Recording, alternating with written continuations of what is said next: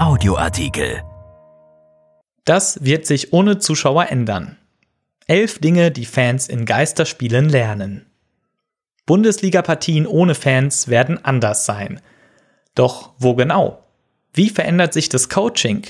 Wie das Spiel? Das Verhalten der Spieler? Wir stellen Fragen, die das Wochenende beantworten wird. Von Stefan Klüttermann. Hans-Dietrich Hermann ist der Sportpsychologe der deutschen Fußballnationalmannschaft. Und als solcher hat er mit Blick auf die Rückkehr des Bundesligaspielbetriebs an diesem Wochenende eine große Wahrheit gelassen ausgesprochen. Der 59-Jährige sagt wörtlich, die verbliebenen Spieltage werden Geschichte schreiben. Widersprechen will ihm dann niemand, denn alle sind sich einig, dass die Geisterspiele einen anderen Fußball bieten werden als Spiele vor gefüllten Rängen. Ohne Zuschauer wird einiges anders sein, manches offensichtlich, anderes erst beim genauen Hinsehen und Hinhören erkennbar. Wir haben elf Dinge aufgelistet, die der Fan in Geisterspielen lernen wird. Erstens. Welche Spieler geben auf dem Platz den Ton an? Ohne den Lärm von den Rängen ist der Zuschauer am Bildschirm viel näher dran am Geschehen, vor allem akustisch. Über die Außenmikrofone dringen Kommandos, Beschwerden und Gemaule ins Wohnzimmer, die sonst der Arena-Lärm verschluckt hätte. Insofern dürfte tatsächlich zu hören sein, wer in welcher Mannschaft der Wortführer ist und wie derjenige die Kollegen auf dem Platz dirigiert. Zweitens, wie hört sich Trash Talk unter Profis an? Sticheleien, Provokationen, Beleidigungen, im Zwischenmenschlichen sind sich Bundes- und Kreisliga vielleicht am ähnlichsten. Die Frage ist, wie viel Trash-Talk bekommt der TV-Zuschauer mit? Und ist es gut, dass er ihn mitbekommt? Drittens, hört Schauspielerei ohne Zuschauer auf? Spieler, die aus einem Foul mehr machen, als es war. Spieler, die aus keinem Foul machen, was es gar nicht war.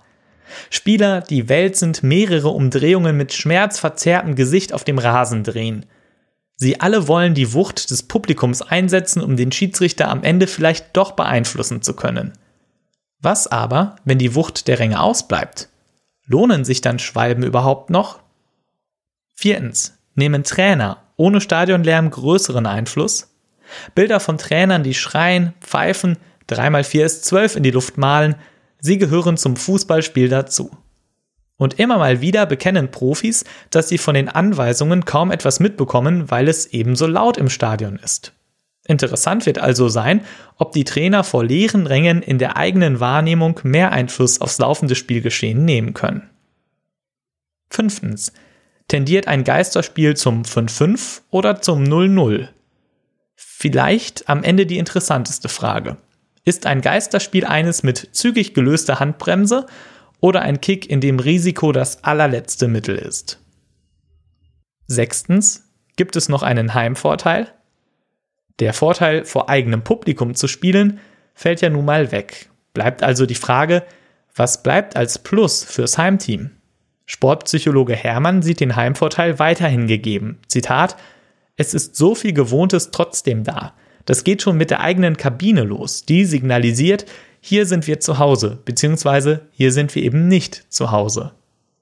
Siebtens, wie fit sind die Schiedsrichter? Über das Homeoffice-Training der Spieler war die Öffentlichkeit bestens im Bilde. Aber wie sieht es mit den Unparteiischen aus? Stehen sie allesamt nach der langen Pause voll im Saft? Achtens, was wirkt albern in der Inszenierung des Drumherum? Auch wenn sich über Geschmack streiten lässt, wird sich schonungslos offenbaren, welche künstliche Inszenierung der Stadionregie den Nerv der TV-Zuschauer trifft und was zur Lachnummer in den sozialen Medien wird. Neuntens. Wie spannend ist eine Geisterspielkonferenz in TV und Radio?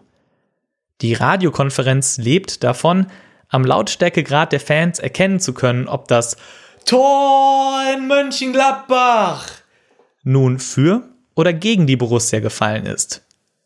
Ob das Format auch ohne Fans funktioniert, wird man sehen oder besser hören.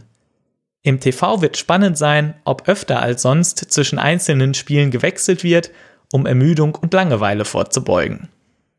Zehntens, welche Kollateral-Corona-Schäden gibt es? Es wird der Aspekt sein, auf den Polizei und Ordnungskräfte am gespanntesten sein werden. Wird es Fanansammlungen vor den Arenen geben? Und treffen sich Fans irgendwo in großen Gruppen zum gemeinsamen Gucken? Elftens, wie sehr haben die Zuschauer den Fußball wirklich vermisst? Die TV-Quote wird es unwiderlegbar verraten. Erschienen in der Rheinischen Post vom 12. Mai 2020 und bei RP Online. RP Audioartikel. Ein Angebot von RP Plus.